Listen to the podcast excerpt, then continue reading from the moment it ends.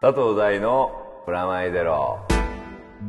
とふつ帰りの佐藤大のプラマイゼロ。こんにちは、佐藤大プロアネでット杉山です。す。では、早速いつも通り告知を杉山さん、はいよろしくお願いします。はい、佐藤大のプラマイゼロ。この番組は音楽誌フロアネットと連動してお送りしています。今月も番組の未公開トークなどはフロアネット本誌をチェックしてください。フロアネットは一冊300円、本屋さんやレコード屋さん、またはフロアネットのウェブサイトからゲットしてください。よろしくお願いします。はーい。そんなわけで帰ってまいりましたよ。お疲れ様でした。はい。先月の予告通りですね、アヌシーの方に行ってまいりまして。まだバリバリ時差ボケなんですね。時差ボケっていうか時差ボケてる間もないまま帰ってきたから帰ってきてからが時差ボケみたいになっちゃったっていう行って戻ってきてもずっと時差ボケが続いてるってそいうう。そうそうだってねあれですよ5日間行ったんだけど、はい3泊しかしてないから向3こうで泊5日ですよ移動で2日。そうでしかも最初にフランスっていうかパリに1泊しちゃったんで、アヌシーって映画祭やったとこには2泊しかできなかったんですよ、それでまあ鉄拳って今はいやってる「鉄拳ブラッド・ベンジャンス」っていうね、はい9月3日に公開になる映画を採点してまいったはいというわけですその辺のアヌシーのはい話もちょっ聞とかせねていただきたく、はいだけど、はい今月はあの先月の予告通りゲストをね、おまめ豪華おまなめきゲストがおまめきじゃないおなお招 きもうダメだね下が回ってないんだけど時差ボケのせいです。はいはいすいません皆さんよろし許してくださいそんなわ けで今日のゲストを紹介しますはいモアくんですどうもこんにちはこんにちはですいつもお世話になっておりますはいモアくんといえばですね、はいあれです僕らで言えばプラマイゼロナイトはいはいえー、去年の暮れですよね去年そうですね12月ですね。はい、12月にやった「プラマイゼロナイト」でも一瞬ゲストで出てもらったりしたんですけど本当にね酔っ払ってちょっと文句言っただけみたいな感じなんですけど帰ったみ たいそうそうそうそうあれはなぜならあのタイミングで出るわけじゃなかったから、なかったね突然大石君に、えー君も今出てくれ」っ ていう、あのーこういう進行表とかを全て無視した感じでそうだね、登壇せしめられてうん、あのほ ら人見知りがねそう寂しいっつってねであのほらその時にもあんまり実は紹介できなかったんだけど、ええ普段のモア君ってどういう人なのかってところを まあ実はねあの DJ っていうのは分かってると思うんだ、はいはいはだけど他の部分もあるじゃないその部そうです分ねも、あと僕との付き合いもあるじゃないその辺も含めてちょっと話をしていこうかなと思うんですけどはいよろしくお願いします、はよろしくお願いしますあのモア君たちと知り合ったのっていつぐらいなんだっだいぶ前ですよねけもうでも10年以上前そうですね下手すると15年15うんえスタートはどのタイミングで設定してます今 大さんの頭の中でいやあのふわっとした友達ぐらいの頃からよ今そうですよねふわっとした友達あの DJ 前あ DJ やってたんだよねでもね出ましたねその時でもその時はそんなにこう大サティスリーのあの辺そうのだねイベントにいたりとかそう,、そうそういう感じで吉したよ祥寺ね吉祥寺界隈のであの昔あったはい洋服屋さんがあってそこに結構たまってたそうですね、当然第三ともつなそがうっそてういそくうみたいなノリでしたよねそうそうそうそれであれですよあのうちのアーティストだったこの番組もね、は去年出てくれた鏡が、はいそうあ去年じゃない一昨年出てくれた鏡の,、あの所属していたレーベルのオーナーオーナーでいいのそうですね何オーナーでいいのオーナーオオーーナーナーっていうとなんか偉そうなんですけかっどこいいですよねにそうなんですよねでも音楽制作会社の中にある一部署、うんカリズマのカリズマのまあ、代責表、任者代表としてやってるんで、うんうんうんレーベルオーナーっていうと多分ちょっとこう社長業みたいな感じが出るじゃないですか、うんうんうんそうではないですけどい何年ぐらいだともう初めてハリズマ自体は2004に張り始めてるんでうん結構出します7年7年うんとかですかアねナログとアナログと CD CD とっとていう感じだよそうですね今は割と配信中心になってきてますけど、でまあもちろんテクノで知り合いでもあって、えまあ、共通の友人とかアーティストがいたりしてっていうのもあるんだけど、実はねここ数年ここ34年ぐらいはほとんど彼とはあの音楽の話してないの 共通の話題がもうねそう別の共通の話題があって今日も実はそれで呼んだんだけど大体音楽の話うんもうし尽くしてますからね、そうそうもそうもうもうまあまあまあまあうまあみおたいな互い好きなの聞いてるでしょそっうてい そうそうそうそれよりも俺の周りにいないあの要するに FPS 話とかがねゲーム話のできる人が君ほらないじゃん僕そうですねでここでもほら何回もゲームの話を振ったりはいしても帰りが悪いじゃん、はいなので 一方通行です今日そう一方通行 あのワンウェイラブだかもらうずーっとこう聞かれてそうですねすごいですねってそいうう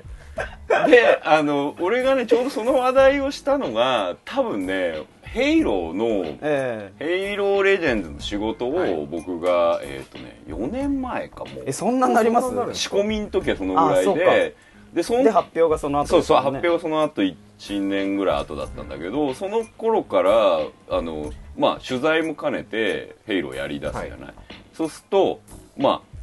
FPS 俺ねゲームってそれまで結構、まあ、高校生ぐらいまでは死ぬほどやってたよ、はで学生辞めてから結構離れ、まあはいでうんバーチャファイターで帰ってきて、 はいでバーチャからぐわっとゲームハマったんだけど格ゲーにね、はいあ のまあ鉄拳とか時代でしたしねそうそうの時頃代ねだったし、でイベントものもはいクラブでイベントやったりとかしてたんだけど、その後アニメ行っちゃったじゃんそうですでもずっとやってなかったんですよで「ヘイローやったらすごいなと思って、またぶり返しがぶり返しが来てでそっからそっから あそういえば俺の知り合いで一人好きそうなやついるなと思ってちょっと聞いてみたりしたら全然好きって話になってそうですねやってますって感じですよそねうである日マイクロソフトからあのーいっぱい送られてきたの「まあ、ヘイローの仕事する」っつったら、マイクロソフトも豪気だから、はい箱でっかい箱で資料を送ってくれてたらでっかい箱に何入ってくると思ったら人形がバーッと入ってたのフフィギュアですかもうィギュアがあの資料ってこういう資料って思ったんだけど これ家にこんなにあってもと思ってそれであのモアクに電話してそうですねそうえ「ヘイロー好きだったよねフィギュアいる?」って言ったら「いるいる」って話になって いただきましたねそうそうそう今もちゃんと部屋に置いてありますそうそうでそっから割とそのなんかあったり会うたんびに「最近ゲーム何やってんの?」とか、うんそういう話をするようになってっていう、まあそうですよねゲームも音楽と一緒ですもんねだってそうですねリリースされて最近何やってるからやっぱ入りますもんねそうそうそうそうでお互いほらもうこんだけゲームも出ちゃうと、はいリサーチしてないと外すってでえまあ映画は大体3000円ぐらいですよね、はいはいはで CD もまあ3000円ぐらいですでしょ、ゲーム高いそんうだですよよね7000円ぐ一らいか本最近今特に高いですよねそうだから外すの嫌だからお互いこううん何面白かったみたいなブラックオプスよかったよリサーチしてリサーチして厳選して買うみたいなそうまあ、こんなに今あ今ねテーブルの上にものすごい量のゲームあるんですけどはしゃいじゃってるから俺こんだけあって、うん外すのが怖いとかいうレベルじゃないですよねなもんうででもここ3年ぐらいよこれだからあー帰ってきた FPS でもこれうん量的には月1以上買ってますよねこれそうねあまあまああと取材っていうのもあって仕事ってまあそれこそね今ここに鉄拳とかあるんだけど鉄拳とかはそのまあ3までは結構現役でやってたんですよ、カクカでクしてた頃ですねまだそうそうそうで3はもうぬめっとしてるぬめっ と3はもうちょっとぬめっとしだしてるんです よそれで鉄拳タック1ぐらいまでがゲーセンとかでもうバリバリやっててあそこからなんでしょうかねこう、若干こう他の方に行きますよねう、そうなのよで4になるともうちょっと俺的に違うゲームだなと思って、あのみ技使えなくなったのも結構あったりとはんかはんはんはんしてちょっと離れてて、そしたらあのこの仕事まああのあ主に行った仕事でもある鉄拳の映画っていう話になって、ちょうど6が出る出てすぐぐらいに仕事が来たので6やらやらせてもらったら、まあ、面白くなってて、まあ、キャンペーンモードとかもあって、で56から5さか登ってそんで映画の方は5と6の間っていうのを作ってたけど、まあ、だから仕事もあるの よもちろん趣味もあるけどであと海外に行くようになったじゃんここ数年、はいはいで海外に行くともうね普通の会話がゲームの会話なんだみんなもうオタクたちはへあもうみんな何やってるみたいな話すると「インフォマス最高だよ」みたいなこれまあ日本版だと「悪名高き男」ってタイトルなんだけど、いやこれ向こう行った時にこれ最高だからややった方がいいよとか、うんまあ「エイリアン対プレデター」は出来がいいよって言われて今までこうキャラゲーってさ出来良かったら試しないじゃん例えば「ファミコン」から始まって。ーいきなりゲームオーバーですからねそういう意見をじゃあで やっぱおっとキャラそうそう そう投げつけんぞみたいな感じのしかもしょっぽいねでもねウィングマンの PC のゲームは結構いい出来だったんだけど当時 PC は出てこないな PC をだって俺 PC 俺の世代だと PC の88まあ88 8898 NEC のねあれであの C かゲームやり始めた世代なのよ僕でその頃は5インチディスクでこう入れ替えたりしたのやってねこあう A 列車で行こうとかね、その FM 大戦略タウンズとかそう FM タウンズとかああいうやつ MSX のちょい後ぐらいだからだからそのぐらいの頃に PC ゲームとかハマってたんだけど、まあね Doom と Quake は実はすごい好きで、ウルフェンシュタインとかはいだから FPS 需要もあったんだけど、はい昔は XY 軸っていうか縦軸はなかったんだよね FPS って横軸のみ横軸のみあーはいはいはあいのドゥームのは1いとかは、だからこう結構当たったの、はで楽しかったんだけど、クエイクになって急に縦軸も入って、はいはいはい全部動けるようになったら当たんなくなってもうダメになったんだけどあれだ結構ありますよねそのあの FPS やってみてのそうその俺向いてないかも向いてなっいいう 瞬間そうで酔っちゃうみたいな だけどあのもうヘイローはさ仕事だったから、はいやらざるを得なくてうんでうちのあの香川ってマネージャーというかデスクがいるんだけど彼 FPS すごいうまいんです よ、だからロケハンと称してヘイローの時ロケハンしてもらってで人のプレイ見てるとさだんだんやりたくなってくるじゃん、はい特にうまいのそうそううまいの見るとね、うんあこうやって解けばいいんだはいこうなってそれでだんだんやるようになっていくつかやりだしたらいやもう映画なんだよね今のゲームえでも映画ってよく言いますよね今のそうで映画の演出がもう入っているというか、はいうん特に最近だと「ブラックオプス」にうこう去年ぐらいからハマってやってたんだけど、これ脚そうですね本家が、あのゲームの脚本家とあと「ダークナイト」あはいもの「バットマンダークナイトビギンズ」の脚本家が2人でやってるう本気ですね本気、うんまあ、だから普通のゲームのでやっちゃいけないのってさ回想シーンってないじゃんゲームに、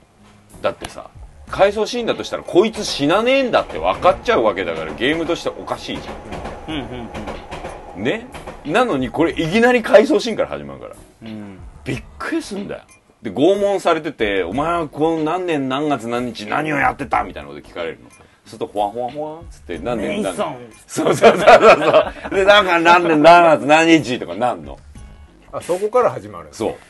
それで絶対死なないはずじゃん、まあいもう出てますからねそう未来だのけど死ぬんだけどゲームだから、はいだけどそれでも強引にストーリーは押し込んでいくから、はやれちゃうってことを証明したんだよねだから映画的手法でどこまでゲームができるかっていうのを、結構今実験してるんだなっていうもう物語になってるんですね本当にそうそう物語になってるよだって音楽の使い方うんブラックオプスやってるよね君ねそうですねやってますね今日の朝もやってきましたね うん、いやなんせさ演出がすごいよねもう映画の演そうです出ねっていうかすごいですよねあのうん挟み込みのそうそう入っそてうきそうそ方うとかそうそうでもまあ何が流れるか言わないけどラストのね音楽とかあねいやこれ流れんのずるくねみたーいな、うんあの70年代は舞台なんですよこれ、はいまあベトナム戦争は舞台なんで、みんなの見たい景色ってやっぱほら地獄の黙示録だったり、うんはいうんうんハンバーガーヒルだったり、映画ですよねうそう映画あんじゃんあれ全部入ってるからなんか映画のいいとこ取りを自分が中に入ってやってるって感じなんだよね、結構まあ第1話でああの人出てきたあの人だ出てきかたねらあのゾ人クゾクする人はみんなゾクゾクするそうそうそうそ撃うっちゃったよっていうえっていう感じの映画見ながらゲームやってる感あ覚そうそうそう本当にそうで FPS なのにこれちょっとい一瞬だけ卑怯なとこあってあのあのホワイトハウス入るとこはいるんだよね自分がね FPS じゃなくて TPS みたいになっちゃったりするんだよね、へ一個引いた一個引いた目線になったりとかしてだから演出的にも結構なんか実験をずっとしてる感じでまあブラックオプスはあのコードオブデューティーっていうシリーズで、え有名な人気のシリーズですよね僕も知ってますねこれで結構革命が起きたらしいのよ俺の翻訳やってるパートナーのライアン・モリスってやつがいるんだけど、彼も死ぬほど FPS 好きなの、はいで彼がもうね FPS で泣いたとあの「ゲーコムーしド・オブ・ながデらュー泣いテたィー・モダン・ウォー1」のね、はいおおあまりによくできてるあの素晴らしい素晴らしいストーリーがいいっていうのうでびっくりしたりしたみたいなのでそれで俺もやってみたりとかちょっといいシーンのムービーとか見せてもらったんだけど、まあ本当にね風とか光とかがもうその当時もすごくて音とか、へで今どんどん進化しててもうもうちょうどね E3 が先週あったんですよ、はいねうんもう大変なことになってんのよ俺はあれでしたね何「ヘイロー4あるんだ」そうあ予告見た見ました直つなぎだったでしょコルタナ行ってこさっからっていうそんもうね多分アービター活躍するようんあれ多分来そうな感じしないアービターが来るんすかね助けにわかんねえけどあの友情のあいつがみたいな味方いいんじゃん一人アービターであのみたいないますねあいつ出てきたあいあれあの状況からどうやって脱出すんのって感じじいゃやなんかあのどっか他の惑星に不時着するかもしれないっていうんなるほど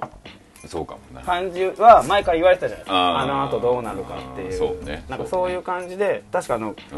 ハードモードはいはいかなんかのエンディングだとそれが入ってるってうんうんいうんううんうねんじゃあそうなっていくって言ってたけど最初のうちは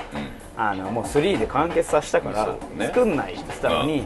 あんのってあるよ ねしかも直つなぎででしかも新三部作とか言ってんだよね発表でそうなんですよまた3つぐらいあるらしいなのにその「ドラクエ3」の後にまた4そうそうそうそうそうそうそうそうう天空シリーズそうだったんだってそうそういそうう RPG とかってどの辺の世代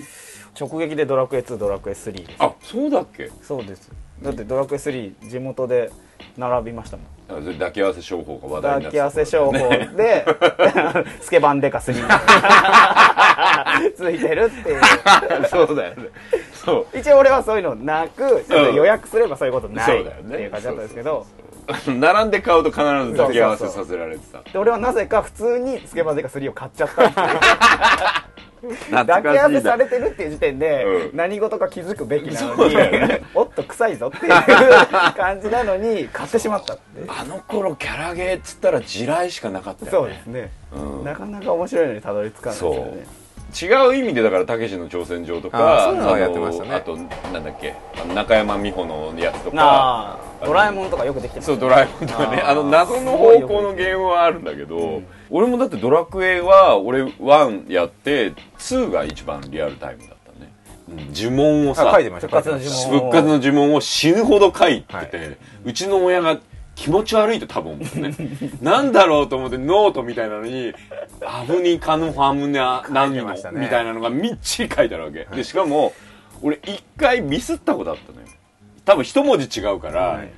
二度とそこに行けないっていうのがあって毎回2回ぐらい保存するようになったわけ2回保存してあー2回呪文を書くわけ一時期やってましたそうじゃないとミスった時もう二度と帰れないじゃんそそうそうそうそうこに2回やればどっち変わってんだろうっつってだから呪文がどんどんなるみっちりになってきてそれをあの勉強してんのかと思ったうちの親がノートパッと見た時にそれが全書部いひてあらっがなってていうこれは何なのかしらっていうふうに怒られたことがあってわらばんしに書いてましたねこれそうこうやってこうあそうそうそうあのまあこ ちょうどいいち大きさになょるうどちっちゃくなってこう呪文を書書いくのにてちょうどいい大きさになるんですよあのやっぱ「ドラクエ2」をやり込んで最後の方のステージでなんか廃墟があるわけですよ、もう行ってもいいや歴史だからね、うんそこに行くとワンの音楽がかかるのその時にあゲームって映画なんだなって思ったあー 当時からそうだだってさ廃墟になってんだよ、はいであー俺があの倒したわけですよ、ワンでねあの廃墟があんだよでそこ誰も住んでなくてっていうあそれまでねゲームやってる時何年後かとか分かんないわけだから普通の2だと思ってやってて、は主人公も違うしって思ったら「ロトの勇者ってそういう意味か」うんみたいになって、はいはい結構感動したんだよね RPG ってまあそんで天外魔境とかあーそういうありましたね RPG 時代がさはい来てまあファイナルファンタジーももちろんねうんでもだんだん大人になるとさそういうのできなくなってくるできないですね50時間オーバーみたいなさ、はいうん正義がギブになってきますよねそうだね もうもう全然だからあのもう元気無理っていうレベル上げとかも誰かにやってほしいとかうんあいつがピンチだ助けに行かないとみたいな そうそうや別に助けなんか、うんこうきっかけがあって起きてるわけだからそう単純にあいつが悪いわけじゃないっないんてだいようね指定が出ちゃうか らそうそう元気な主人公とか無理になってく無る理になってくるねもうなんかモチベーションが必要になってくるしそうそうそうそうまあだから俺ねマザーは結構好きだったああだからマザー2も1もすごいああ RPG ってここまでストーリーにいけんだとかはい思ったりもしたし、でその頃もうゲームライターだったから俺ファミ通とか、あーはいああそうですねそう連載してたしそうだそうだセフテンプリオンとか死ぬほどレビューのためにやらされて 拷問のようだったんだけど途中で面白くなってきて 洋芸ってすげえとか思ったりあれ洋芸じゃなかったんだけどね、結果でもなんかだから本当にバイオ1はいうんはうんうんうんもう衝撃を受けたしね、うんバイオワンはもうカメラがうん切り替わるっていうのが、俺が最初どこにいるか分かんなかったんだね、何を動かしてるかすら分かんなくて、で気づくとやられてるっていうでもだんだん気づくと動かし方が分かって、うあれねあの後に一つのなんだ方法論になったりする革命が、だからちょうど次世代機ぐらいの頃に仕事してて、はいだからプレステ1そうだねワンとリキャスとかそのそうぐドらいリキのですャねスそうだねサタササターンーンぐらいの頃かなだからもう32ビ16から32ビットみたいなのって、でエイリアン対プレデターがジャガーって出てねほうほうほうアミーガジャガーっていうアミーガアミーガが次世代機出したのよその頃頑張っててであアミーガジャああガりーましたねそうであでピピンとかもありますあピピンとかねピピンアットマークとかマーティピンとかピねンは知ってますねアミーガは知知らないアミーが6あのジャガーってタイトルで64だったんだけへーどあれ32ビット2つ並べて実際のところ64じゃないのはいビット数疑厳似密に言うそうそとう 32×2 っていうそうでそれコントローラーすっごいでかくてでコントローラーのでかいボタンが10個ぐらいついてるボタンなんだけどそこの上に紙入れてボタンを押すと違う動きするっていうシステムだったんだけどそのコントローラーがね大きくて弁当箱みたいでボタンついてるってコントローラーなの、これがねこの間 E3 で発表になったあ WinU そうだあ新しいそう。WinU 見たら、あこれジャガーじゃんって思う俺がいる っていう。それで多分言うとタブーだと思うよ。不吉な予感しかみんなしないから。 でも、そう思っても言うな ってそうなってもシーって感じだと思うんだけど、でも WinU も、でもね、あれジャガー当時やっててすげえなと思ったの。ゲームごとに、その10、10個あるぐらいのボタンの振りが違ってていろんなことができるっていうのが売りだったんだけど、ゲーム側が追いついてなかったんだよね。あの、それでどういう遊びそをうそうそうそう提案するかっていうそうでやって買ってきてゲームが結局十字キーとトリガーボタンしか使わねえようなゲームばっかりだったから、でなんかあると思ったらここの I ボタンを押せみたいなどれだよっていうなんか使いこなせてなかったねコマンド選択のためのボタそンうそうそうそみんなような感じだったのでも今の時代だったら多分あれありなんじゃないかなって思うたかいなら今だって全部の指使わなくちゃいけないですそもんうね大変だよだから大変ですよね WinU とか大変だよバイオショック出るらしいじゃあそうなんですかん、うん、へ E3 で発表になったよえあ知らなかったうん、バイオショックの新作とともにバイオショックウィン U が出るらしくてここにもあるよバイオショックはこれだこれいいゲームなんですよちょっとあでもこれで言うと「シュギュラリティ」ってゲーム結構近くてまああの FPS 系なんだけ どストーリ大抵ーあるっていう何がソフトがこれもね面白いんだよこのシュギュラリティはあの、まあ、自分がねあの CIA の隊員なんですよ、はいそれで樺太の上にあるロシアソ連の秘密研究所にあの 教習しに行くっていう話なのね最初すごい物語がもうすごいですねすごいよねぶっ飛ん昔で本当10年前20年前ともう作りがもうそうそうそうリアルですからねそうなんそだうそれで行くじゃんそれで CIA の隊員じゃん、でソ連の人をで思わずやられそうになった博士博士助けちゃうのわっつってまあこれはもうステージ上だから助けちゃうぜって助けるんだけどそれですゲームどんどん進めていくじゃんそうするとこれ気が付くんだね俺 CIA の隊員じゃん、まんゲーム真ん中ぐらいまで行くとアメリカちっちゃい国になってんのロシアものすごいでかい国ロシアっていうかソ連がもうこの地球僕がやってたゲームの世界観でどうもおかしいなと思ってるわけなんでソ連があるんだろうとかんなんで CIA がソ連と戦ってるんだろうとか疑問がどんどん生まれてきたら映画みたいな映画が見れる場面があって映画見るとあの地図が真っ赤になっててへーアメリカちょっとしかないみたいな地図でこれどっと調べていくと俺が助けたあの博士のせいで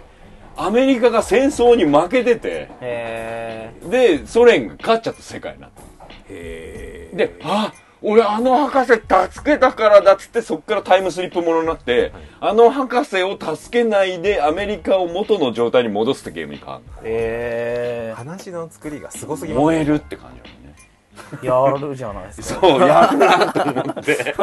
もうロトの時代とは全然違います ねでしかも 確かにもう映像完璧だから映画みたいだからもう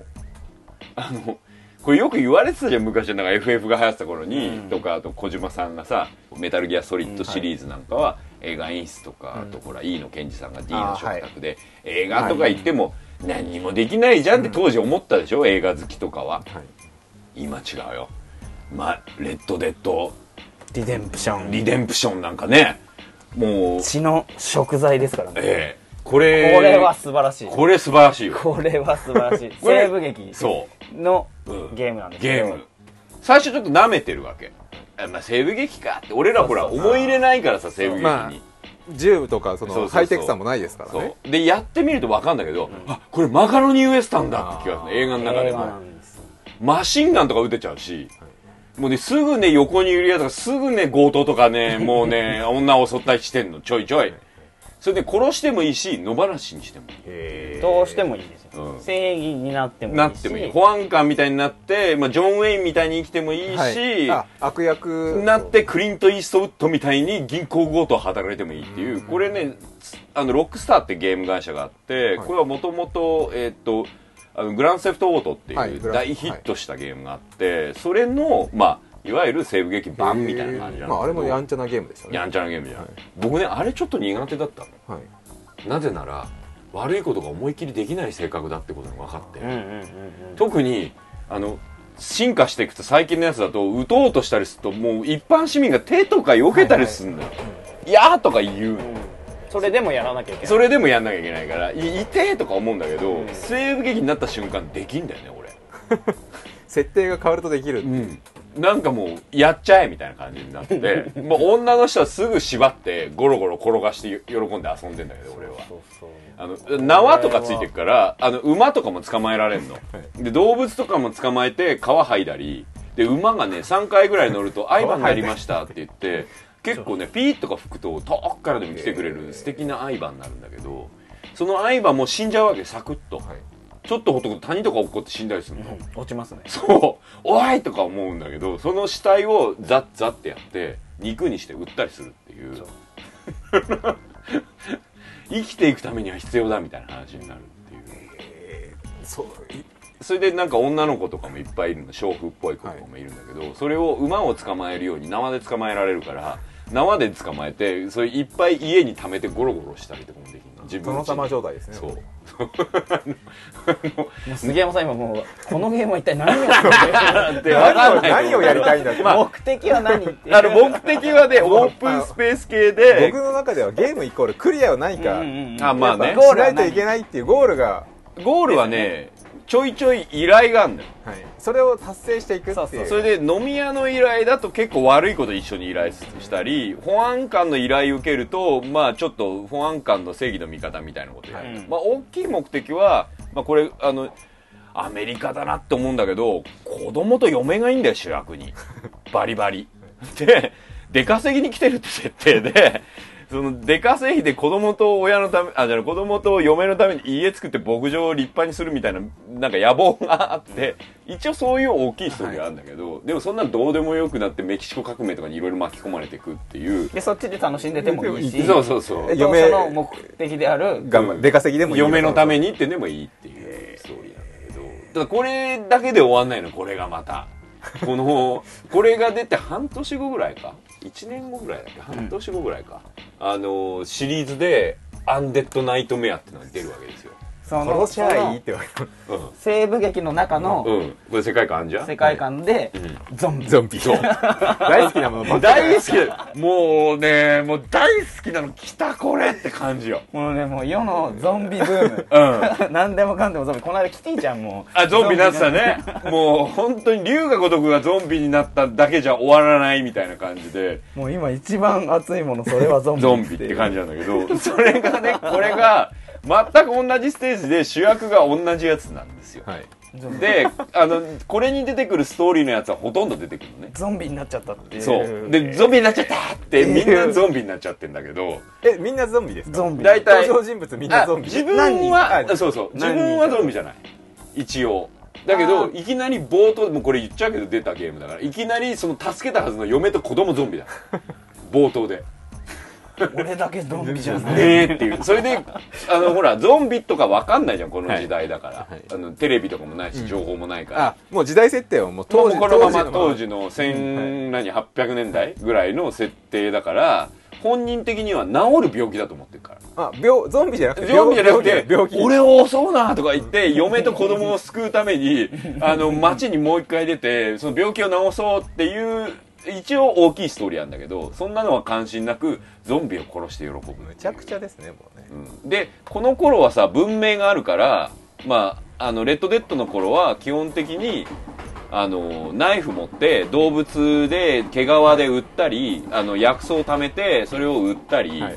あのするんですよで捕まえたねあの動物で金貯めはて洋服買ったりしてたんだけど、もう文明が崩壊してんじゃんだから金銭感覚ないわけはい、うんもう全員あの野党ですよ あ のああもうにさん生きてる人間の方ももう取り合い殺し合いだし、まあ、北斗の剣の時代あですねそうそうそうそうさシシスターがうんショットガン持っうてんショットそうシスターショットガン持って自衛してる自衛してるってめちゃめちゃ強えっていうゾンビからそう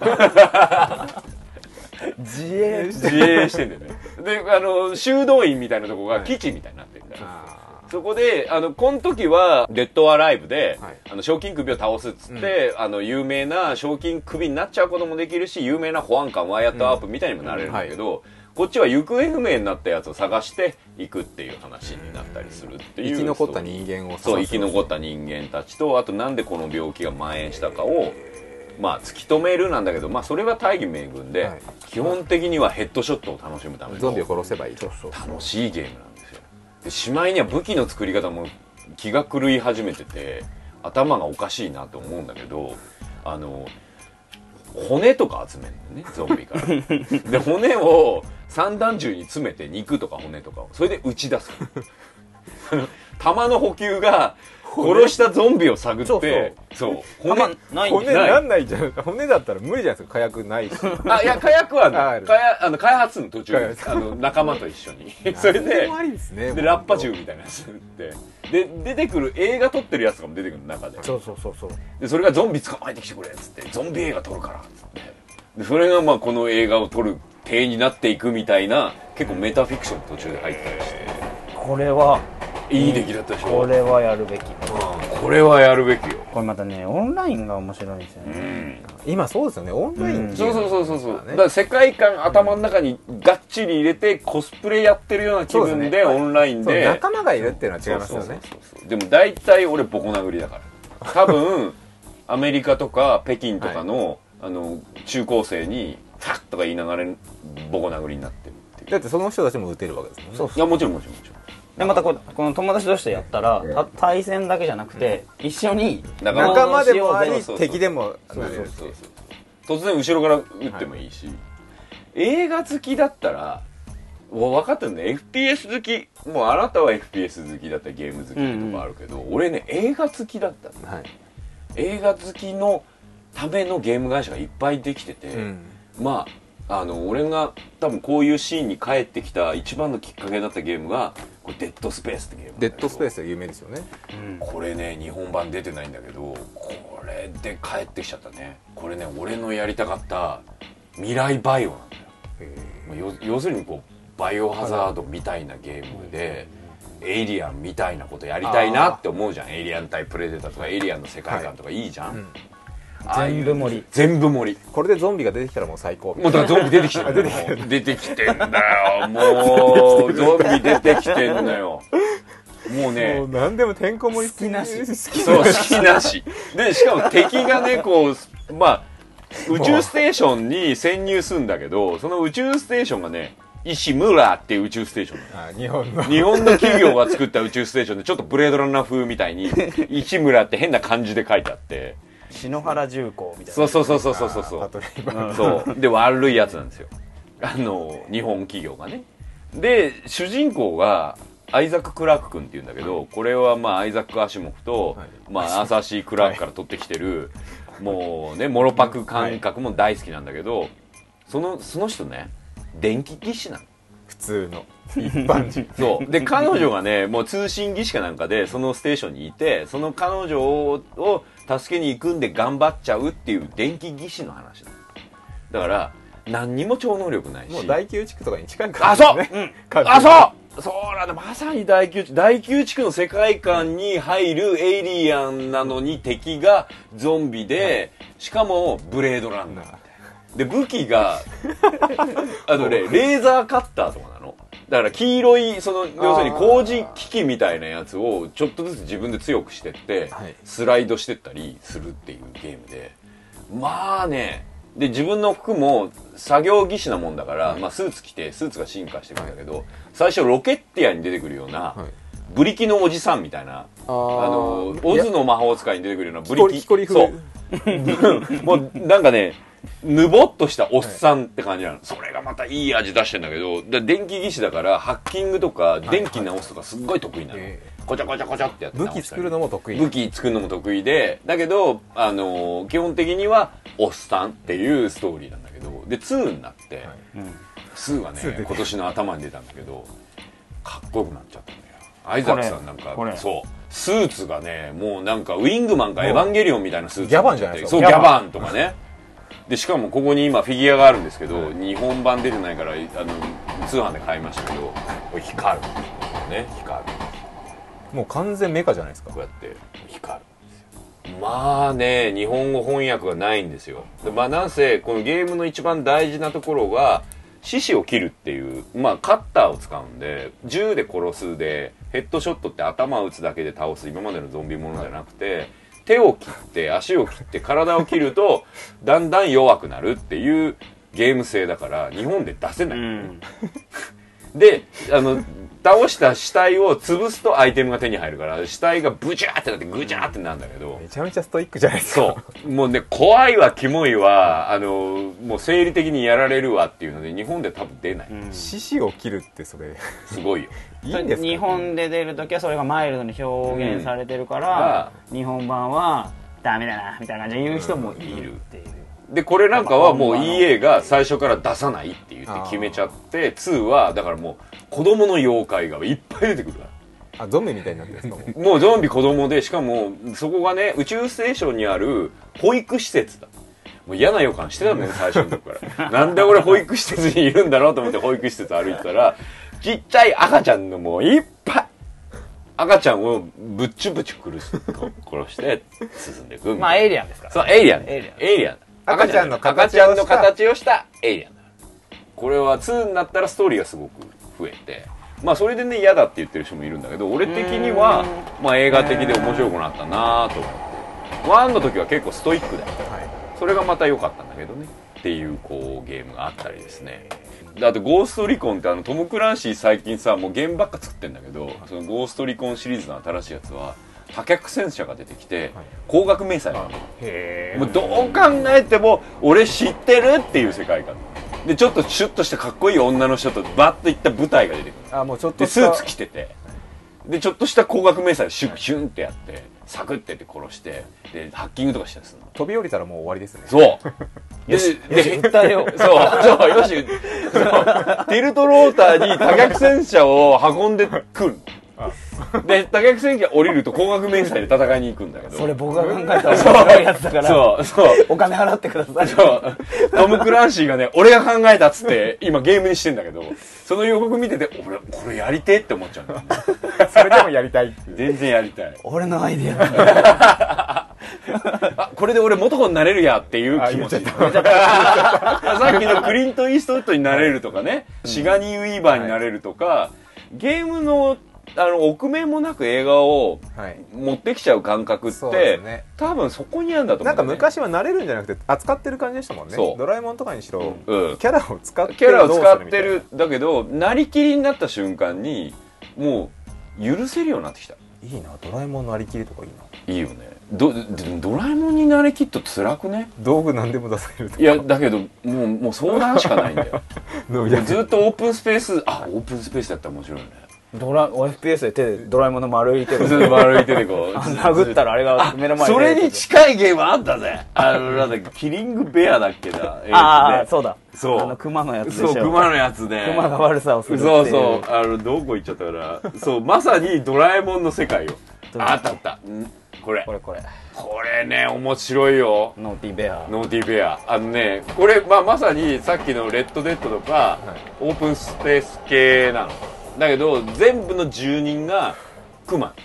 でクマ警察官いたりクマの女の子いたり熊の世界の中ででそうそれでクマの世界の中でチェーンソー持ってあの殺しまくるっていうバカです よで警察とか追いかけられるから 熊警察に追いかけられるかこれなんかこう追求されたらいや人間じゃないんでっていうあの逃げるためのちょらっと可愛くしとけばいいんじゃいねいえのかみたいな であの指名手配されるから熊指名手配されて熊のキャラクターそんないっぱいわかるんですかいや大体みんな同じような熊がコロコロしてるよ似たようなもんですよね熊なのかゾンビななののかかっていうだってさこの「ゴーストバスターズうん」これもうだって脚本書いてんのがダン・アイクロイドなのよこれ主演の役者へえあへでえガチ続編で91年が舞台なの91年のニューヨークが舞台で終わった直後ですね終わった直後で黒人が新メンバー入ってんじゃん、で僕はルーキーっつって次のメンバーとして入ってるわけだから黒人にちょっと先輩面とかされる のおめえにされたくねえよって思いながら FPS でやるんだけ完ど全に続編ですねでちゃんと消防署が舞台で、そこに配属された俺がいるんだけどそれで入り口にあの眼鏡かけたあのあの秘書みたいなのがいて「はい、ゴーストバスターズでーす」とか言っていつも出てくるわけ、へーでそれが依頼があってあの図書館とか行ったりとかあのニューヨークの舞台に行くっていう、で相棒がビル・マーレとダン・アイクロイドとあともう一人眼鏡のやついるの、でずーっと一緒にいるへでベラベラ冗談言ったり女ナンパしたりとかしてるわけビル・マーレが設定が一緒なんですねそう。で、かわいいダン・アイクロイドがもう、あの、ちょっとミスってでっかいミスばっかりするわけ。その中、ルーキーは喋れないやつはこいつ喋んねえなとか言われなが ら、ずーっとついて回って、ドラクエの主人公そうドラクエの主人公みたいな体で。で、これのいいとこはもう主題歌から何からもうあれだよ。てってんてけてけんてんてんって感じなの。一緒なんですねそう。で、1話でいきなりマシュマロマン倒すか終わりじゃないで すから。そう。終わりじゃないですかもうびっくりするよ。そっからでかいストーリーになってくから。真ここ横からそこからっすよみたいなだからゲームやっててびっくりするのは1話でもうマシュマロマン出てきちゃってうわあこれ新しいストーリーが始まるなって感じで続編っていいですよね、うんあれもそうじゃないですかあのタイムマシンのやつあバック・トゥ・ザ・フューチャーバックトゥザフューチねャーあれも続編続編がゲームですゲームで続編もうそんなに続編っていうのを大々的にやってないんですけど、一応その中のストーリーとしては、へーあの日あえのどっち行ってんですかどこ行ってんですか今度あの毒が行っちゃった、はいああととあそうそうトゥービだかーらコンティニューとなったやつはゲームでやる3みたいなの後確かね毒が行方不明かなんかになってるのを、うんマーティ助けに行けみたいな感じで始まる、今じゃあ逆なんですね昔ゲームから映画みたいな感じなんですけど映画からゲームそうだねだから映画からゲームでしかも数年経ってから続編とかが普通にあって、あのあれ、えっと優勢からの物体 X「ザ・スティング」もゲーム版は続編になってるあの犬が最後変形してあのカート・ラッセルが最後生き残ったそこから始まるとかあってねなんかそういうの多いんですね多いでしかも作ってる方も多分好きなんだよねこれ「ゴーストバスターズ」多分当時の映画が好きだったうん40代ぐらいがプログラマーとかになってて企画通してでブルーレイ版が出る時のブルーレイと一緒に出たんだけど多分だからブルーレイ版に合わせて出しましょうみたいな感じで出たんじゃなもういかな自分の好きなストーリーーを作っていく感覚に近い、うんそのキャラクターとかを全部使って、うんそういうのだったら作りたいさいや映画とか出てくるじゃんさっきの「ドラえもん」じゃいないやめちゃめちゃいろいろやりたいですね、うんよく言うのは「スラムダンクの続編が見たいみたいあなああそうそうそうそうそうだよね「スラムダンクの続編をあのほら普通にテレビでやったり漫画でやったら怒られちゃいそうだし、武彦さんいなくてやったらもう本当にダメだけど、ゲームだったらありみたいなね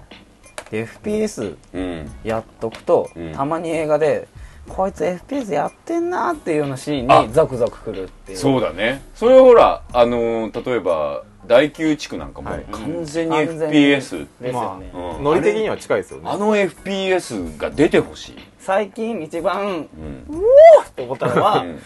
キックアスのああ後半の人を殴るシーンがあるんですけうどん人を殴るシーンがうんもう自分からの視点ああで手しか出ないはいはいさあもうそれもゲーム感覚ですそれはも完全うにもう好きでやってんなっていう、なんかもうあのサブアメリカのサブカルの一番面白いとこが多分今 FPS と TPS に来てんだなって感じがうーんなんるかほロどックスターのゲーム会社には、あのゲーム作るの専門じゃなくて映画見るの専門のセクションがあるへ見る専門うん、でその見るっていうのは何かっていうと出るじゃんこういうゲームが、あのロックスター内部でそしたらそれをリサーチするデバッグじゃなくて映画的デバッグどんな印象なのかとあだからすっそうごいえーウエスタンムービーをいっぱい見てるウエスタンムービーに強いやつがそれを見てウエスタンムービーだったらここはこういう演出じゃなきゃおかしいとか監修するわけですそうね監修すんのだから LA ノワールはうんもう「ゴッドファーダー」とかああいうもう LA コンフィデンシャルとかああいう映画ばっかり見た映画デバッカーがいいんだってそいつらに見せてそうそいつらが OK しないとゲーム発売できないんだってこれはないねそうってこ言れわれたらダはメ映画的演出でないねとか映画ファンが見たらこここうなるねとかいうすのをごいですねゲーム会社が持ってんだだってゲームなんて幾通りも道があるわけじゃないですかここで殺したらこうなる殺さなかったらこうなるそれも全部じゃあその人たちがそ監の修して人たちが見て映画あこれだったらこういう映画ネタ入れられるよとかへーこのシーンだったらこの映画のこういうネタ入れたらどうとかいうエクスキューズしたりするんだってゲームのサンプリングが映画すごいですねそうそうそれすごいでしょもうだからもちろんゲームデバッグがあるのは当たり前で、映画デバッグっていうのももうある結構じゃあもう本当に日本の漫画とかもかなりサンプリングされてされてるされてる、すごい好きなんだろうなっていいなこのキルゾーンなんて完全にあれですよあの赤い眼鏡ですよあーああの押井守先生の、赤い眼鏡がゲームないのにキルゾーンは3ですよ、ねいろいろ日本のそういうアニメとかでもうん素材はあるのにって感じですよ素ね材はあるのいにやめちゃめちゃあるじゃない全ですか然ね、作ってくんないんですよまあお金もかかるし、まあ、アラン・ウェイクってこうあの360でしか出てないゲームがあるんだけどこれもよくできてたゲームで作家が主役なんだけど煮詰まったわけ、それで別荘に行こうっつって別荘行ってその別荘が幽霊ハウスみたいな別荘で、で奥さんが誘拐されて精霊に誘拐されてその小説を書き終えないとその奥さんが手に入らないっていう小説なんだけど、まあ、小説じゃないやそういうゲームなんだけど完璧にスティーブン・キングなのうんもうただのミザリーと、もうシャイニング足して2で割ったようなやつなの、でもちょっとカチンとくるじゃんスティーブ・キング好きとは、してはでゲームやってると途中で主人公が「シャイニングのようだ!」とか言い出すえ作品名言うそうう作品この中で「これシャイニングみてえじゃねえか」とか言い自出し分で言ってちゃうんですかあそれで俺の中で OK になったあじゃあいいやあもう認めてるんですねそう自分でじゃあいいやリスペクトがなリスペクトがなかったら俺は怒ってるけど、リスペクトがあるでこれは闇の世界と戦う光のまあ正義みたいなやつなんだけど、だから銃で撃つだけじゃ絶対倒せない敵は黒い影みたいになってて結構その前にまず銃で撃つっていうまあね銃で撃幽霊でつすよね一応そうそうあ幽霊なんだけど銃で撃つんだけどなんかそういうとこあるんです精霊だね 3DS のゲームは基本的に銃がないと、うんあのまあそうですよね物が進まないからまあなぜ幽霊が出て銃で撃つんだけどここもリボルバーっていう瞬間はもうフェイルをしかりこのゲームにもあっだてってリボルバーあの銃かナイフですよねそうそそううそだうナイフとかだっておかしいもんこういう「フォールアウト」の表紙とか、いやもう公開した世界なのに、リボルリボルババー、うん、もうちょっと違う武器もあるでしょっていう感じですよねまあその辺はでもねあのそこはもう FPS に FPS 乗るならもうここはもう言っちゃダメそうそうそうタブーですねそうでこれ武器になるのが懐中電灯なの光なんですそう懐中電灯で当てるとバリアが取れてそこの取れたとこに撃つわけあ結局撃つんですねあもちろん結局銃を結局銃を撃つでもそのねガンガン撃つんですよ光を当てるだから要するにさ暗いとこだとよ、もうやられちゃうから街灯とかあんじゃん、そこねセーフポイントなのあそこ光ってもうすごい走って街灯の下まで行くぞっつって街灯の下行くと攻めてこないだからもうでで懐中電灯武器なんだけど電池が切れる途中でうわ電池が切れるやべえとか戻ってくるそうそれで発電機があるから発電機ガーって回して発電機回してこう大丈夫だみたいになるんだよそれは発電をで銃を あくまで銃を撃つそんな感じでねもう俺今今日すっごい満足なまあここに置いてあるの をね一個一個紹介していくとね多分もう気が遠くなるんだけどほぼ全部言ったし結構言って結構ま言っす た結構言ったヘビ結構ーレイ言いますンも好きだよ俺第3はやっぱこのストーリー的なところをそうで重す視してね見てるって感じがしますよねうんと俺は割と、あの1個のストーリーはまあ、そこそこに、んオンラインとしての対戦のシステムがうまくできてるかっていうのが、うんなんて言ったらいいんでしょうねとりあえず人とやる人と戦うっていうのを俺うん割とよくやってるんで例えばあの「レッド・デッド・リデンプション」もそうだし「ブラック・オプス」なんかも対戦の世界の中にランキングがあったりするあかあそうそうそうあらるそこの中に入り込んですこれごく本や当にる上手い人がやるまあこれ上手い人じゃないとゲームレベルぐらいですけどねあれですもんねだって敵が生身の人間ですも生んね身の人間だからそうなんですよそ普通こので相手をん倒す快感っていうのは今までないだって5回ぐらいやったらだんだん流れが分かってきちゃったりしますもんねそうそうそう、あだってもうデッドスペースなんてあの出る位置分かってるからそこに地雷仕掛けるから、それが一番上手い人の解き方で一、人こって一歩出たらバカバカバカバカバカって倒れて、終わりみたいなそれが一番かっこいい倒し方だったオンラインでの対戦には、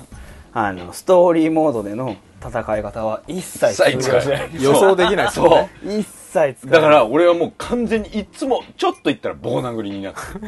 いかに相手の裏まあをそう通でするよねかっていう感じなので、俺実際そのオンラインでの対戦にはまりだしたのは、ウイニングイレブンのオンラインでへえ、相手とサ戦ッうカーものなんだサッカーで戦うっていうので、オンラインってやっべっていう、もうずあーっとなんて言うんでしょうね汗かいちゃう感じコントローラーはもちろんびっしょびしょですよま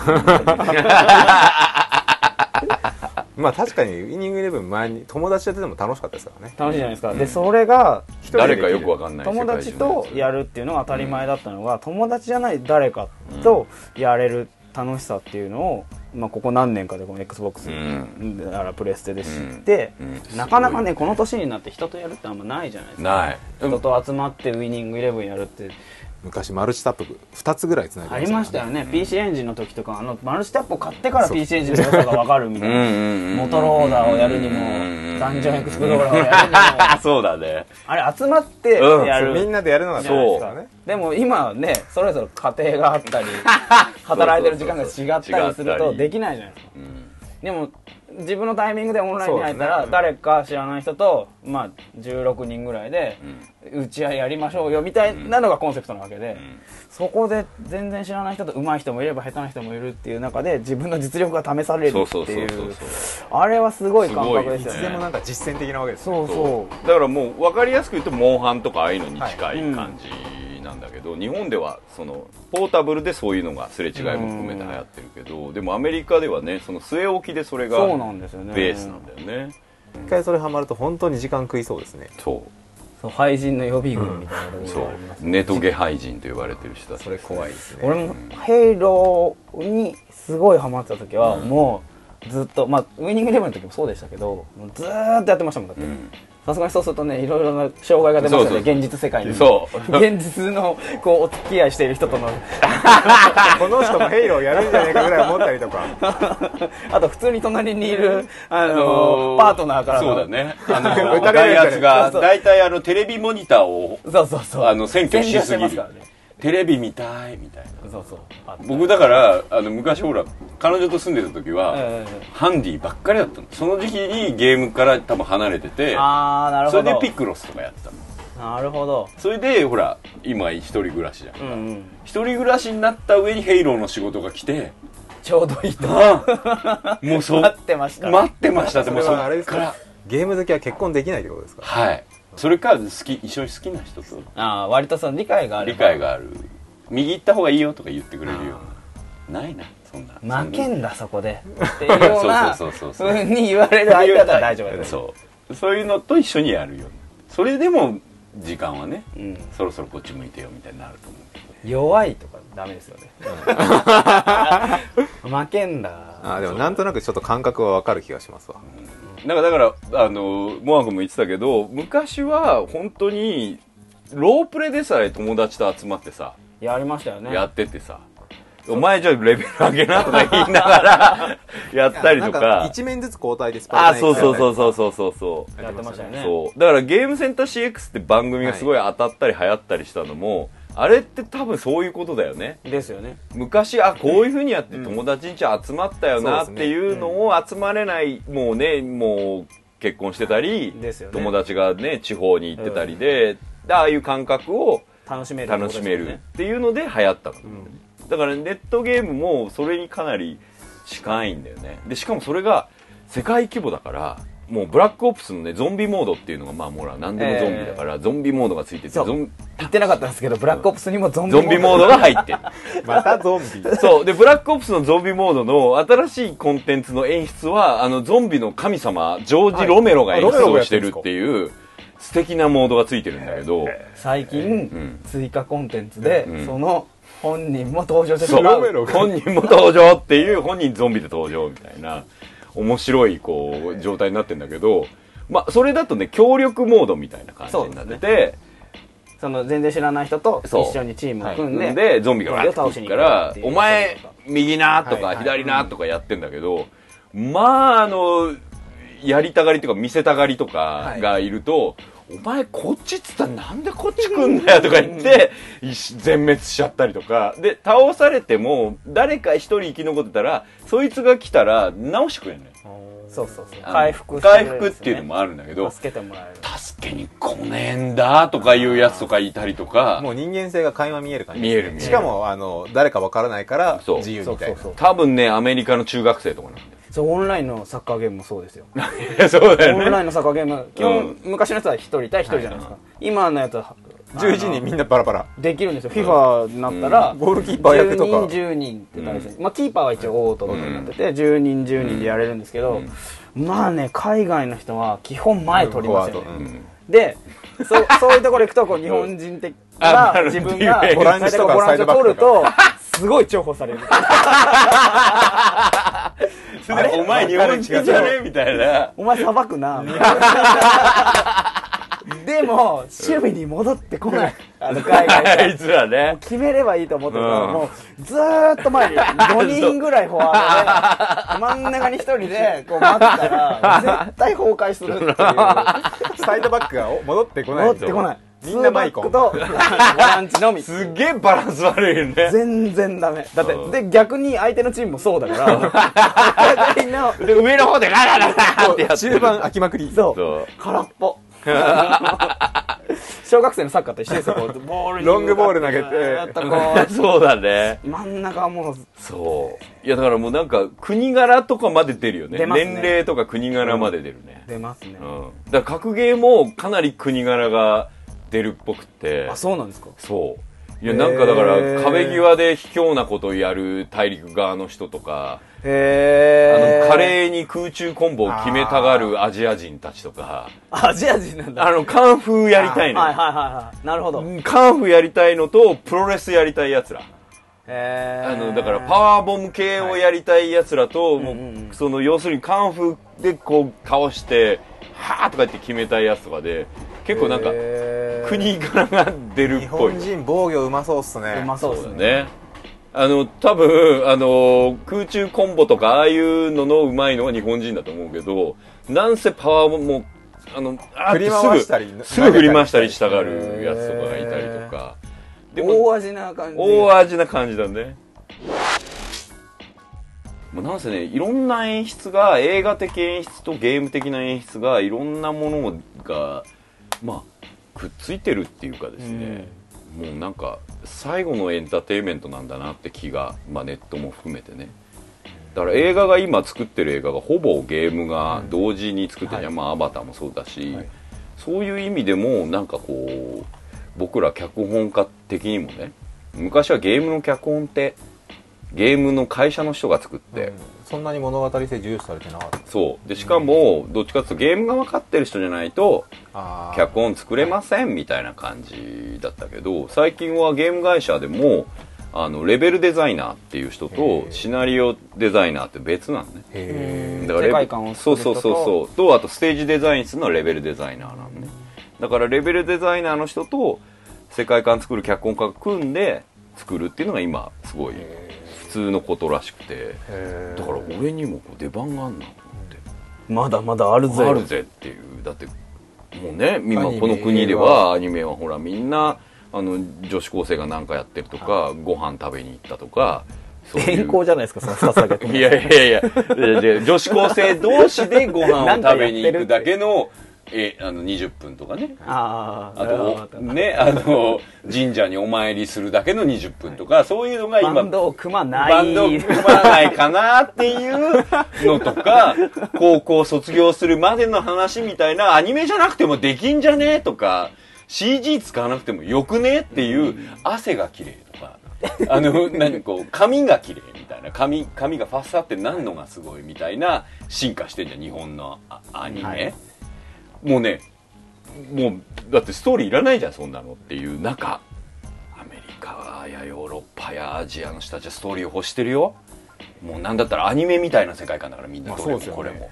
れも、もうねガンダムとかみたいだしねヘイローだってねそうですねもう絶対ゼータガンダムみたいだからね、制服とかもね少年漫画少年アニメ見てきた人じゃないと作れないような作れなものだっいたんですそれであの最近ほら本当に海外行くとそういうクリエイターと話すじゃん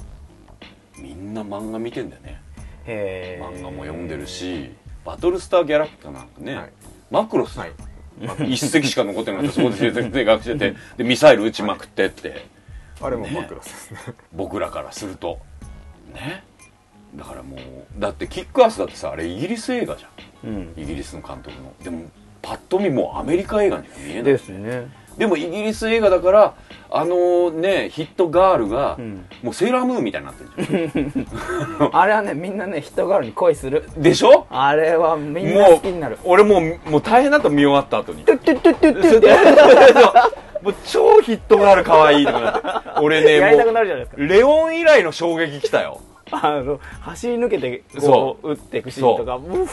そうで音楽またいいじゃんタタタタタタタタってすんげえ明るい音楽かけてものすごい残酷なことやるっていうあれ最近の FPS だよねーですねあの血の流れっぷりとか死にっぷりの残酷さとのポップと残酷の間みたいなのがあんまり情報入れないようにしてみたんですけど、お死ぬんだ ね原死んだっていう原作の漫画見るともっと残酷だから、ええあの切れて落ちたりしてるから さすがに映画だとそこまでないんだけど、いやでもキックアス2すっごい楽しみだよねあそこから始まるらしいからレッドミストの日村が頑張るところそう日村が頑張るとこからあの役者が良かったよねキックアあスれのよかったですねうん、レッドミストっていうオタクがいるんだけど金持ちオタクでヤクザの息子ってやつがまあでも主人公のキッカスとはい性格そっくりなのに実は表裏一体でねで本当はあの最初の漫画屋で話し合うことができれば全ての事件は起こらないっていう設定がまたねいい感じなんだけどねそこでボディーガードさえいなければグッて来なければあの二人がもうちょっと人見知りがなければっていうストーリーになってたりとか、まあねキッカス本当よくできてる。あれはね何回も見れる何回も見れるねのあの第9地区もそうだけど、だからそういう映画がアメリカではちゃんとヒットしてるわけですよ、第9地区なんかもうねアバターと同時に、うんはいあの大ヒットしたりするわけじゃんキッカースもねすごいちゃんとヒットしてっていう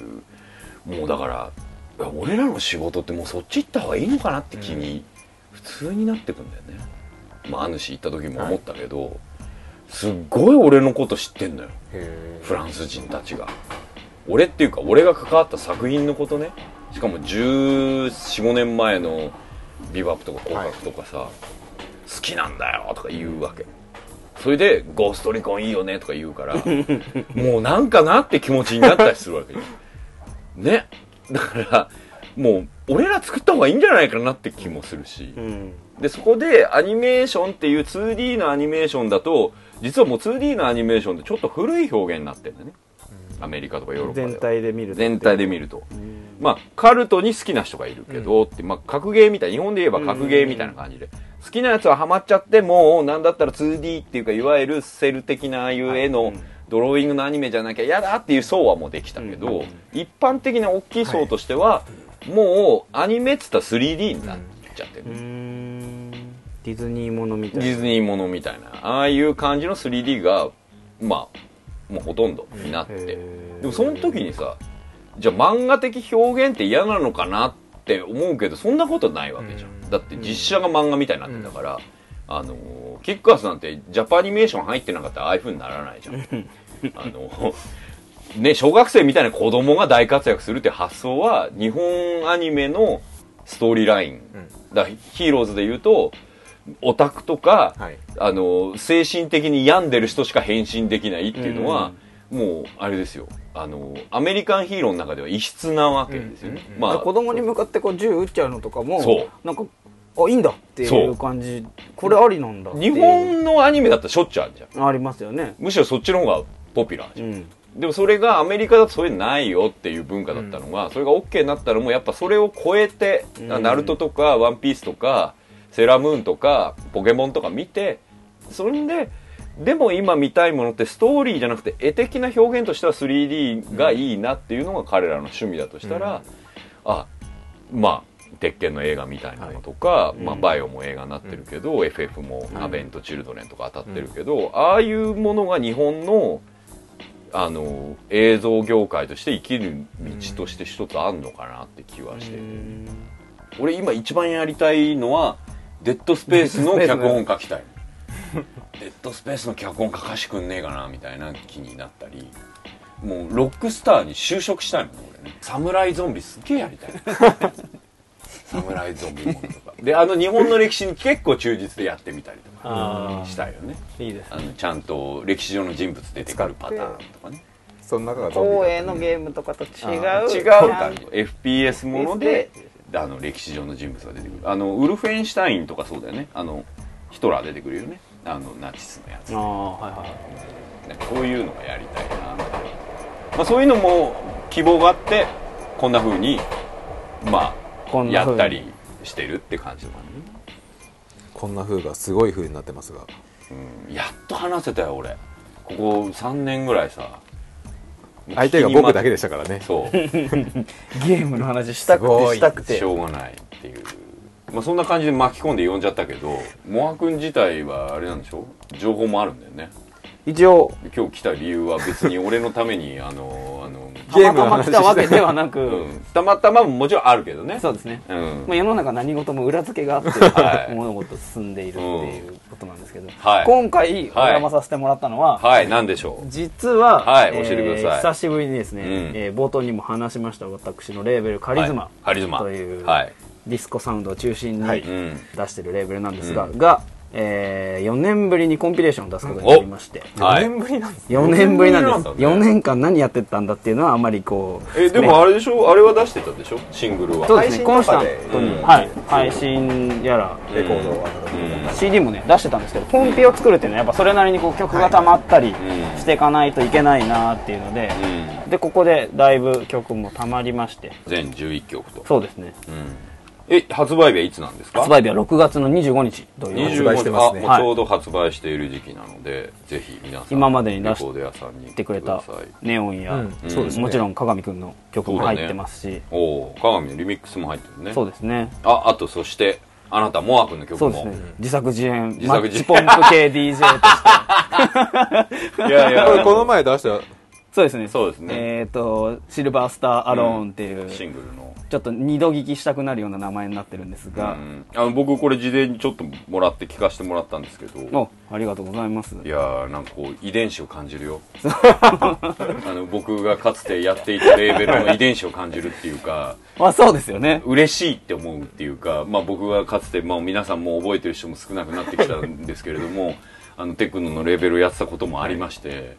その時にこういうそのディスコサウンドとダンスミュージックのレーベルを日本ではなかなかなかったんだよね、当時ねそうですねそれでやっててっていう感じだったんだけどもうなんかそういう遺伝子をちょっと感じて嬉しくなっちゃったもう1曲目の「クレイジーディスコ」からもう最後の僕が読めない英語の曲までミラルコですねミラルコですかもうなんか本当にあのどれもあれだよねクラブトラックっていうかあのそう DJ ですでね使ってほしいみたもいうな完全フロアトラックばっかそうりだでね相当イケイケなんでうん、最近はあの CDJ ねみんなやってるわけだしデータでやってるからこれぜひこうコそうンビでですね買って、配信で買うのが私億劫っていう人にはもうぜひこの CD を買ってもらえればそうですカーステでも聴けますんではいそしてこう DJ おうち DJ の人たちにもこれそはうでぜすねひ使い勝手ぜでひぜいひい曲が入ってると思うんいでやどれも本当に盛り上がるうんそうかですつね普通に聴いてもテンションが上がるっていうそうだねこれ夏にいいよねもう1曲目とか夏って感じそうですね掃除にするときにそ勢いこをなの勢いを つけるためにあるじ ゃなないるでほすかど。まあまあ、わからなくはないけど、言ってる意味は。俺でも、あの、元気のない仕事に向かう電車の中でこういうの聞くの好き。ああ元気ない日に。で、だんだん元気上がってきて、まあ、あの、仕事場までで上がって、よし、仕事しよう。ああなるほどいいですねいろんな時に聞いてもらえればはい。いいですねえーちなみに、あの、あれですか。あの、はい普通のレコード屋さん、輸入版屋さんみたいな。売ってますどこでも一応買えるようになはっいてます。ねで、情報の方はカリズマのホームページあるんですかはい、えっと、エライツという、うんはいえー出してる会社があるんですが、そこのホームページに載ってますし、えっと、Facebook や MySpace にも、うん一応カリズマンとしてのページがありますんで、そこで、えー CARIZMA とそうですね入れてもらえればという感じですね。どこでも引っかかります。はい。なんでそこで見てもらえれば A ライツ .co.jp チはャいンピオンシップミッドナイトカリズマ2。 2ですね。 2。 4年ぶりのワンを、ワンは探せるの今。 1も買えます。 OK。ワンも揃って買買うのもいいかもしれないですね。そうですという。大体今までのが分かりますね。うん1、2揃えれば。え、これからの予定的にはどうなんですかカリズマ的には。リリースパーティーがあったり、うんうんうん一応ドミューンがあったりするんですけどう、ん。ドミューンが7月4日なのあじで、ゃあいいじゃないでもうすすかぐギリギリ間に合います7月4日に生まれてそうですね。はい7月4日何そうですねだけか最初どうしようかと思ったんですけど、まあいい次のパスを待とうかなとそれであまりこう漏漏れないところに乗っかるとなるほあどの痛い目合うかもしれないガラガラと崩れていくだけだったの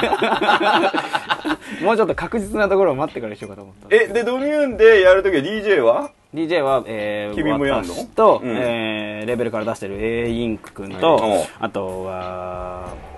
ーあれだえーっと出てこない荒井くん荒 井君荒井レーザ今ー出てこない荒井レーザーくんと、う直人くんおお素晴らしテいロファミリアじゃあ7月4日ドミューンチェッはクい、しぜてひいたチェだいッてクしてもらえればとその後16日の土曜日にはレギュラーでやってる吉祥寺のクラブシータであはいリリースパーティーみたいな形でやりますはいそれはあれだねうちらのあのリスナー的にはプラマイゼロナイトをやっそうですねたそうですねあの会場でやるということ公開収録をやったそうです彼の地ですよ彼ねの地でやるのでぜひ来てくださいと、そんな感じで今日すごかったですけどどうどうですかはあのちゃんと来たのは初めてだもんいや面白かったですねてかこんなに大さんさしゃべるんだっていう ね何がずーっと喋っていくっていうそうそれでそれを大体あのーまあディレクターが吉なな感じに編集してもあのオンエア分ぐらいになるっていう感じなんですねいや楽しかったです楽しかったですかそしてねこれあれなんですよ最後に募集をちょこっとしなきゃいけなくて、今、そうですミねニコーナーが行われていいるところなんですけれど募集も先月ね募集した LDK, LDK です略して LDK コーナーっていうのができましてですねこれがロストドリンクキング企画とロストドリンクキングロストドリンキまングさに失われた飲み物の王とは何かということをですねリビングダイニングキッチンではないっていうはい、リビングダイニングキッチンにかぶせてきましたけれどなるもこれ、まあ、あれですあの箱根企画までの間にロストドリンクキングを決めたいんですけどこれ、まあ、何かっていうとですね、まあ、基本的に言うとメロンイエローとかマウンテンデューとかアンバサとかステビアとかゲータレードとかバニラコークとかショルトコーラとかって言えばわかると思うんだけ来ましどた。ねうわーっと今までいろんなところ にあのね地方の人は地方なりにあったり、うんまあ世代的には世代によってあったりっていうまあちょっとした飲み物これをですねもう今や飲め飲めないようなものでもいいし今東京で飲めないけど実地方はでああ京都では飲めるんだよとか、まあ、九州では飲めるとか、まあ、沖縄にはあるよとか、うんそ地う域限定ドリンクとかもそうそういうのも込みだしあとはアリナミン的なやつとか、はいシーセンサ武田的なやつとかリゲイン的なやつのドリンク飲料も含めでのみんながちょっと忘れてるけどこれもう一回飲んでみたいよね、うんみたいな感じをそれぞれ紹介していきたいなと思うわけなんですけれどもメールがねちょいちょい来始めてるんですけどここは一つ一、はい人だけ紹介してみたいなと思うんですけど、はい、ペンネームあこれ懐かしい33回転寿司さんこれね昔そうですねあの結構来てくれた人なんですけども第3お杉さんこんにちは僕の LDK は何と言っても鉄骨飲料ですなるほど何の味なのかよくわからないでも体にいいらしいそんないいやつのような嫌なやつのようななんだか判断しづらい新製品として突然登場した鉄骨飲料はちょうど転校生がやってきたような気分だったのを覚えています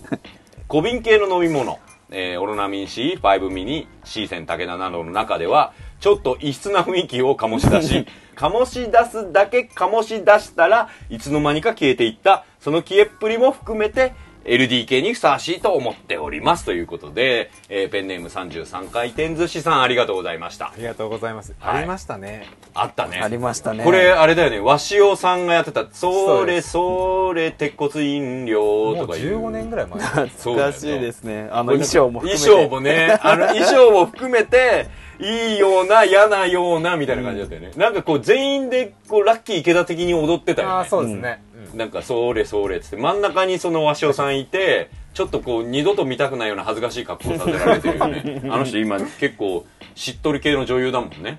なんかそういう人をあの楽しむ意味での CM の面白さとかそういうのも含めてサスケ「的サなスケねあのき調べたんで見まししょた映像速攻で見ましたねすごかったでしょすごかったですあれは飲み物の宣伝とは1ミリも思えない宣伝だったでしあれをコーラにぶつける勇気がすごいなょとないよねはい俺ちなみにあれからいろいろ思い出そうと思って思い出したので言うと、はいクイッククエンチが好きだったクイッククエンクチイッもクこれかなりカルトだねカルトですよあのねこれ実はポカリスエットがまだ粉状だった頃まあ今でも粉でも売ってるけど基本粉だった頃があったんですよそれをねなんかプラプラスティックのポーンといそううあの保温保温じゃねえやあの1リットルのそう、1リットル、ね、プラケースに入れるプラケースに入れて、で、ゲータレードとポカリスエットがもう、まあ、席巻してる中、うんカウンターとしてクイックエンジンが出てきて、で、俺のクラスではもうほぼゲータレードが、こう、席巻してたわけですよ。男連中は。ゲータレードってあの迷彩そうだね。ちょい緑目ですの、ね緑目ので、オレンジの稲妻みたいですよなのが入ってるってやつで、ちょっと薬品臭いんだけど、ちょっと美味しいみたいな、子供好きみたいな感じのスポーツ飲料だったね。で、クイッククエンチは、ちょっとね、レモンとかグレープフルーツ寄そうりですでね、レモン的なとこそうろだね、ちょっと酸っぱい。で、後にクイッククエンチガムって出て、そっちの方が有名ですねそあう。ので、後、ガムの方が生き残っちゃったっていうあ感のじ。白いベースでそう黄そう色そとうそう緑黄色との緑のっていう。レモンとテニスプレーヤーみたいなのが書いてあるそうそうなんかシルエットねっていうそんな感じでねまだ LKD のコーナー募集中でこうやってですね紹介してくれた今日の回転寿司さん33回転寿司さんには、あれですねどっちからあげようか鉄骨飲料どうですか僕あの飲んでた記憶がな僕もなんです よ CM とかだけしか浮かんでこないっていう、いでもこう飲んでみたかったしそうだね今のあそうだね飲んでみたかったっていう意味で言うといいってことだねこれはじゃあ2人からそうですねじゃあ団地カードダムカード1枚ずつまずはあのなぜだか知らないけど紹介された人には団地カードダムカードあげるっていう そうなんですかはい、企画になっていてじゃあこの33回転寿司さんには団地カードダムカード1枚ずつを渡しますんで、皆さんもツイッターでもいいですしメールでもいいのででこれはキープしますんでこうやっていろんな人のこう LDK を集めて最終的に、えー LD キングをキングを決めたキンいグと思うんですがなるほモどア君どうこれい趣旨分かってきた分かってきましたねうん最近、うんあのーここに入るほどロストしてないんですけど、あのーナタデココの、あのー ジュースがあるんですけどああああの缶ジュースで、う僕が生活してる周りにあまりにもなくて、うあの探したら、うん伊藤園の、うんあのー自販機にあるんですけど、意外にあったっていうでもほら、あの、粒が入ってるとか、ええナタデココが入ってるとか、あとゼリー状であー何回か振ると、ありましたねなんか程よくなるとかええ、そういう系もありだよあねり。です中身に入ってるもの系、あの、タ飲ピめオれカばいいみたいな系とかね。そうですねあの、コンビニで売ってるタピオカのさ、入ってる、このパックじゃなくてそう、パックじゃなくて、なあの、プラスチックのプラスティックのやつのやつで太いストローで飲むそうあれさ喉ポンってなるよねあれちょっとガッて突っ込むとポンってなる時あるよね入ってこないときそう入ってこない時とかね入ってこない時に調子に乗るとポンってなるんだよねまあそういうこういろんな意味での LDK をですね、はい皆さんのエピソードと含めて募集したいと特になんか地方の人とかねそうですね、知らないのを聞きたいなっていうのもあるしご当地飲み物はちょっと気になりますね気になるよね、あのサンガリア的な関西系のやつとかね、あの絶対に北海道とか面白いもんあると思うんですよだよあると思う、うん東京には出回ってないけど絶対出回らないけどみたいなの地元のみんなはもう飲み慣れてるっていうで今売ってるやつでも東京で買えなかったら L 扱いでもいいんで全然もうそういう場合はぜひあの写真というかですねまああの何かあれば嬉しいですそうですねあのネットでのリンク先でもいいんであのビジュアル見れると僕らもリアクションしやすいかなという感じおもろいデザインとかでもいいですああいいねあーそういうのもいいよね皆さんいいですおね誘い合わせの上メールまたはツイッターの方でもそうですね、えーつぶやいいてただければタイトルタイトルか飲み物だけつぶやいてもらってもいいですし LDK 飲み物だけ、はい、LDK 飲み物でもいいです。ハッシュタグつけてハッシュタグは一応、えー PM0 そんな感じで、はいえー進めていきたいなと思うわけですけれども僕ね実は7月今度またコミコンというところに行ってまいります海外にはい海外アメリカサンディエゴで、まあ、またこの鉄拳の、はいまあ、プレミアじゃないけどあの7月の26日に全米公開なんですよ、はいイベントででそれに合わせる形でその前の週に、えーサイン会とトークショーに行ってきますんで毎月海外どっかしら行そってうまですすねねだからその辺の情報もまた来月お伝えできればと、もう本場ですよ俺が今日ずーっと言ってた話、これの本場の国しかもねあのさっき言ったキックアスとかのプレミアが上映された世界最大のコミックコンベンションに行ってくるんで俺はもうドキドキしながら仕事取ってくんぞっていう気持ちで 行ってこようかなでもそれも多分ね4パッ3パックでそんな感じだと思うんですけど行ってきたいなと思うのでヘッドショットの本場にそうだね